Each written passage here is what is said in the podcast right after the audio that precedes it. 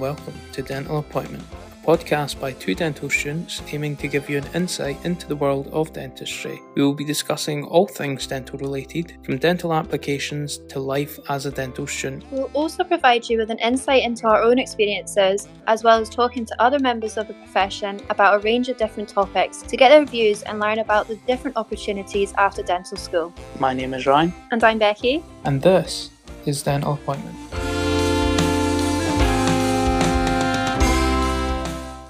Welcome back. In today's episode, we are joined by Olivia Rowley, a third year student from the University of Liverpool. Thank you for joining us today, Olivia. Oh, thanks, guys. Thanks for having me. Yeah, thanks again, Olivia, for taking time out of your schedule to help us with this. Oh, no, don't worry. Just to jump into the episode, is there anything that sets Liverpool apart from the other dental schools? Yeah, so recently, I think the most important thing is we've just started our centennial curriculum, which is a combination of the surgery and the therapy students. So for the first three years, we all work completely together um, and we're classed as dental professionals. And then those on the BDS course will follow on to years four and five. Um, I think this is a really good idea because um, the therapists and dentists are working together for the first three years, it builds good communication skills for different members of the practice and also builds good mutual respect for different members of the team, I think. Um, also, we get really early access to clinics, which is really useful. Um, so I began treating my first patient in first year. I think also a really important thing as well about the University of Liverpool is the support throughout coronavirus. They were really good. So I'd have meetings with my academic advisor, which is a tutor from the dental school. We had three of those a year just to check we were on track, look at exam results, check how we were doing at home. And then we also have the Dental Society events, um, which were all online last year, but hopefully now now we're coming out of lockdown a little bit, getting more back in person should be nice. It sounds like a great course that you've got down in Liverpool. Yeah, it's really good. Yeah, it's it's nice to hear that you guys do kind of integrate with the therapists for the first couple of years. Yeah, it's really nice. I think it's a good idea. Mhm. And is that something that, as you progress later on, do you still um, kind of involve the therapist in your treatment with patients and stuff like that? Is that very much integrated into the dental school? Well, so after we qualify, so after the first three years, everyone will be brought up to the um, scope of practice of the therapists, and then they'll graduate and go off into practice. And then it's just the BDS four and five left for the final two years. Okay. And do you, like, within your clinical practice, when you see patients, do you refer a lot of your patients to the therapists? So at the moment, um, we're given, so we'll be doing treatment plans and things like that, and they'll be given to us. And we tend to refer those at the moment for us onto the BDS students um, who are more qualified to be doing things like endo, crowns, things like that. That's the way it seems to be working at the moment. Okay. Got you. And when was this course structure implemented at Liverpool? I was the first year to actually take part in this course. We were the 1st year mm-hmm. with the guinea pigs. Okay, so what, so two, three years ago now? Yeah. Yeah, three years ago it'll be now, yeah. Yeah. And do you qualify as a therapist as well, or because you've trained, done the same training, do you get a dual qualification, or? Yeah, so I'm on the therapy course. In fact, so I will graduate in year three. Those on the BDS course will continue. They don't come out with a set degree from the therapy course. They'll just be brought up to the scope of practice and then just continue their training on. Okay. What teaching style is adapted at Liverpool then? So in Liverpool, we're mainly taught on a PBL basis. So we have small groups of about eight people in which we meet about once a week. So before the session, you'll be given a scenario and you come in and we'll all pick out important parts. We'll have different bits to go through. Um, and then we make learning objectives. We'll go away, research those, come back a week later. We'll discuss what we found, um, see if we made any differences, and then we have a tutor who will guide us, make sure we're hitting all the right targets, seeing how we're getting on, and then we are kind of quizzed a couple of days later on what we've learned as a group. And then alongside this, we also have the traditional style lectures, which it's really good because these correspond with the scenarios. So, say for example, you've got a scenario where I'm bleeding, you could have lectures on clotting factors or things like that, and it all works really hand in hand to help help you research. Yeah. Sounds like quite a good way of doing it. Yeah. Like you're given the knowledge and then you're applying it. You're problem Yeah. based. Yeah. It's good because a lot of the PBL content as well is clinical. So we'll have a lot of the scenarios which are based on clinical things, which is a lot of um, revision as well, which I think is really useful. hmm And would you be able to give us like a course structure of the way that the courses are run at Liverpool? So clinically, um, we start our clinical experience in first year. Your first experience will be observing older patients, which is the very start of the year. Um, you'll be given a portfolio to put all your findings in, and then you'll be taken to actually practice some clinical skills yourself at the start of year one. Um, it's procedures such as hand scaling and fissure sealants, um, and then you also complete procedures such as plaque and bleeding and things like that on each other. And then, so your first time seeing patients on the new course is in first year, as I mentioned, which is really handy. Um, it gets your communication with patients going, build some rapport up. Um, and then assisting the older years for me began in year two, but that was due to coronavirus. Um, and then, so in third year, so in a couple of weeks, I will be beginning my outreach program, um, and that'll continue on throughout the course. Um, it's in a couple of locations quite local to Liverpool. And then, in terms of exams, really, I think this is the next thing I wanted to talk about. It's like been a bit of a mix, really, due to COVID again. So I've had some online, some in person. Um, at the moment for me they're mainly written exams we'll have like an academic kind of exam and a clinical exam and then in third year at the end of third year i think it is we have our first OSCE And how about fourth and fifth year? we're not really sure how that's going to work just yet um Mhm.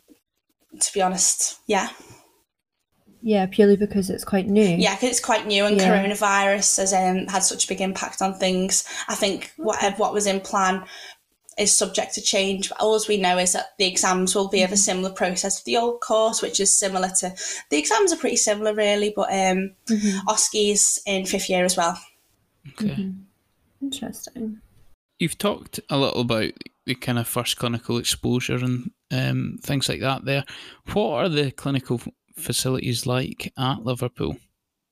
The clinical facilities I think are really good. We have um, a couple of suites um, in the dental school itself with um, a lot of phantom heads. We'll be in there a good few times a week practicing restorations, um, scaling and polishes, things like that. Um, the suite's really nice, it's really big, and um, the facilities are really good, well kept. Lovely. And you were talking about outreach as well. Mm-hmm. Are the facilities sort of similar to um for these facilities as well? Well, we're not sure just yet because with us being the first year to do the new course, no one really knows what to expect from the outreach. I know a couple of my friends begin next Monday, so hopefully find out a bit more then. Mm-hmm. Amazing. And so was outreach not something that was part of the old curriculum then? It was part of the old curriculum, but um, we don't really know too much about it, to be honest. Much about it. So, in terms of as you progress through the course, is there an opportunity to uh, take an elective while you're studying? No, to be honest, I'm not really sure that that's something that we offer. Okay, okay. Okay, um, you've spoken quite a lot about like the clinical side of things with regards to the course structure. Would you be able to give us like an insight into what is covered academically throughout the years? So academically, in regards to the PBL, it's not it's a lot of anatomy for the first and second year. Um, we have the Human Anatomy Resource Centre, which once a week you'll have lectures from there, um, and they're really interesting. Um, and then that will link into your PBL scenario, and then you'll have lectures around that as well. Um, and then we have the integrated lectures, as I mentioned previously. A lot of that is to do with um, oral biology and disease. You also have things like professionalism and public health. They're what your scenarios tend to be around. And then as you move into third year, it tends to be more um, research paper based. That's what we've found so far. Um, and then just carrying on with the same LOs. And then the lectures we've been given for third year are on the same kind of basis as first and second year. Mm-hmm. And then you'll move on to like the remit out with the therapy remit in fourth and fifth year, I presume. Yeah, and then it'll become Yeah. more clinical with the endocrowns, ortho, things like that. Yeah. Okay, that makes sense. And you've mentioned a couple of times about the opportunity of shadowing your peers and things. Is that something that continues throughout your sort of course? Yeah, so um, you assist the older years, and that continues up until fifth year, when obviously you might be assisting those in your year or in a couple of years below. Um, It's a good idea, I really think, because it gives you more insight into procedures you've not done. So when you go and start doing them in the skills suite, you'll have more experience, a bit more of an idea of what's going on. So it gives you more insight into the procedures you'll be doing in the future. Um, you'll have more experience with different types of patients that you could come across on the clinics, and then also it gives you the experience to meet people that you'll be seeing at dental society events such as nights out and bake sales and sports days. Um, it gives you the opportunity to make some friends, really. Yeah. Yeah, definitely. Like a sense of community. Oh yeah, definitely. Mm-hmm. Yeah.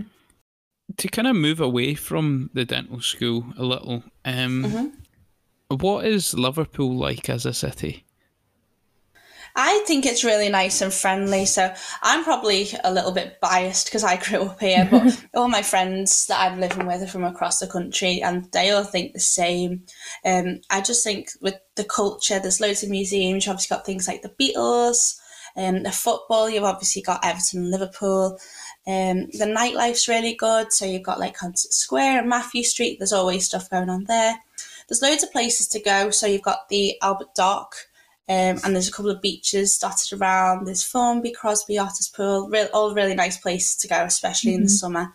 Um, there's loads of places to go shopping. You've got Liverpool One, just in the city centre, um, which isn't far from the dental school. And then you've also got loads of different kinds of places to eat. Um, there's Bold Street and Lark Lane, which are a lot of um, independent restaurants. You've also got Chavasse Park, which is by the local shopping centre. It's there's loads to do. You'll never run out of things to do here. Yeah, it sounds like there's a you'll not be short of a few things to do. Yeah, it Yeah. does sound good. There's loads. And you mentioned there that um, it was quite close to the dental school. So is the dental school quite central then? Yeah, I'd say it's, it's about a 10 minute walk from the city centre, and then you've got your um, campus accommodations, which are all quite close to that as well. They range from like a five minute walk on campus to maybe 20 on campus, and then you've also got one in Wavertree, Greenbank accommodation um, that you get there on the bus. Um, well, that's really nice as well. Um, it's not even that far on the bus, it's maybe 20 minutes. But um, mm-hmm. it just depends, really. Mm-hmm.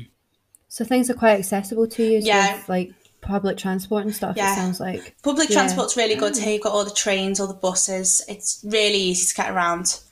Mm-hmm. That's good to know. And with you being from Liverpool, what made you choose to sort of move out of your family home? I think that's just always something I've wanted to do since um, I thought about applying to university, really. Um, no matter where I went, I always wanted to live out, meet new people, and I really wouldn't change that decision, to be honest. A bit of independence as well, isn't it? Yeah, definitely. Yeah, definitely. So, with moving away from home and into accommodation, what is the cost of living like in Liverpool? How does that compare? So my accommodation in first year must have been about 140 a week, um, which seemed expensive at the time, but then that reduced dramatically in year two and three when we moved into our student housing. Um, there's plenty of options um, on and off campus, really. So you've got um, a lot of campus accommodations, then there's also private ones. Which are all really close to campus as well, and then as I mentioned, you've got Greenbank living, um, which you get to on the bus. But that's got loads of facilities such as its own library and a private gym. Right. Nice. And what would you say to those that are sort of thinking about going and staying in sort of student accommodation versus like private? Would you sort of encourage it or? I know a couple of people who have lived in private, and they said even though the accommodation was cheaper in private halls, they wish they'd stayed in uni off halls just because of the more social experience. They felt that they lacked that in their private halls. Yeah, I think that's always something that people ask, like whether it's worth staying in halls Yeah. versus private. Mhm. So, yeah, it's quite nice to have that insight. You mentioned earlier about the course being quite full on in the sense of not a lot of spare time. Is there spare time for someone that maybe would want to get a job alongside the the course, would you say? Well, in first year, I managed to balance my job quite well. So I worked at home um, in a local restaurant. Um, but then after the coronavirus hit, I felt that I wanted to put the studies first. So I decided to take my job more seasonal. So I'll just go back at summer and Christmas. That's worked really well for me, I'd say, but it is quite subjective just because that Mhm. year was so intense. Mhm. I know a lot of people Mhm. around here do have jobs locally here um, in Wavertree and in the city centre, and they all seem to manage it really well. You definitely can balance it, yeah. Yeah, and I think you put that across quite well there. People, um, even if it's not maybe manageable for you during term time, then there are seasonal jobs out there that you can do throughout the Oh, holidays yeah, to kind of bring up your pool of money a little. So, with the course being structured the way that it is now with regards to therapy and dental students together, did the application process differ in any way? Um, you can apply for either course, and then obviously for the therapy course, you don't um, sit the UK CAT, um, Mhm. but um, the interview process is exactly the same. Okay. Mhm. And then the just the grade requirements differ. Yeah, that's all it is really. Uh-huh. Yeah. Hmm, interesting. And how did you find the application process for Liverpool? Um, I didn't find the application process too bad. It was just stressful, obviously, with waiting and things like that, but that's the same as every university. hmm And what interview style was it that um, you had at Liverpool? So the interview style was the MMIs. So we just had a couple of different stations dotted around the dental school, Mhm. and you go and see different tutors and discuss different things that they wanted to know about you, really. Okay. So, for you, Olivia, what has been the best thing um, attending about attending Liverpool? So the best thing for me generally was probably meeting and living with some of my best friends and all living so close. It's been really lovely. I think I've made some of my best friends for life around here. And then I think like dentally, I'd probably say the early access to the clinical areas because I just think the communication with your patients is so important and Oh, as a whole for our year group, I think that's something we've really excelled at due to seeing patients so early. hmm Yeah, I think it is mm-hmm. a huge advantage, even just to get those nerves out the way quite early on and know what you're going to be facing in the next years coming. Oh, definitely, yeah. Yeah. I think all the observing as well, it really just puts you at ease because you mm-hmm. know exactly mm-hmm. what to expect when you're going onto your clinical areas. Yeah, not so much um, diving into the deep end sort of thing, or thrown into the deep end is probably the better thing to say. Yeah. Just finally, Olivia, would you have any advice for those that are aspiring to apply to Liverpool or to dentistry in general? Yeah, so I'd say to start, the first thing that I've said to all the freshers that I've seen the past couple of weeks, join your dental school society. So we have LUDS at the University of Liverpool and it's such a great society. Um, we have lots of events um, and they've been really good all throughout lockdown as well. They've been online. We also have a football and a netball team, which is really good for meeting new people. Um, that's something I'd recommend to everyone, no matter what university you're going to. Um, the next thing I'd say is it's a journey, not a race. Don't watch the pace of others. Um, when you do something well, be proud of yourself. You deserve it. It's a really difficult course and it's a lot of work. And yeah, it's extremely rewarding, um, but it is difficult. So you should be really proud of yourself when you do something well. I'd also say as well, one bad mark doesn't define you. If you do something and you see that you've not quite got the grade you wanted or you wish you got a little bit of a higher percentage, use it as motivation to do better in your next exam. That's some of the, best advice that I can give you, I'd say. And then also, I'd say make sure mm-hmm. you have a work life balance. Go home, see your family, see your mm-hmm. friends. see your friends at uni. Just make sure you're getting all the work and you possibly can, but make sure you're out and about as well. Yeah, I think that's some really great advice, Olivia. I think you've put it really nicely in the sense that everyone works so hard to get somewhere and doesn't actually enjoy it when they're there. So hopefully that will help some people in the long run. Yeah, I think it will help a lot of people. Um, and I think that brings us to the end of the episode today. Um, but thanks again, Olivia, for joining us today. I think you've taught us a lot about Liverpool, and it's been really interesting to hear how Liverpool's kind of taken a slightly different approach to integrating the therapists with the dental course as well. So it's been great to hear. Thank you for having me. It's been really great to come on and speak to you guys. Yeah, thank you so much for your time. It's been a pleasure. Thank you. We are really enjoying making these episodes, and we hope you have found them interesting and learned a little more about dentistry. And you can follow us on Instagram at dental underscore appointment to keep up to date with us. But until our next episode, Bye. bye.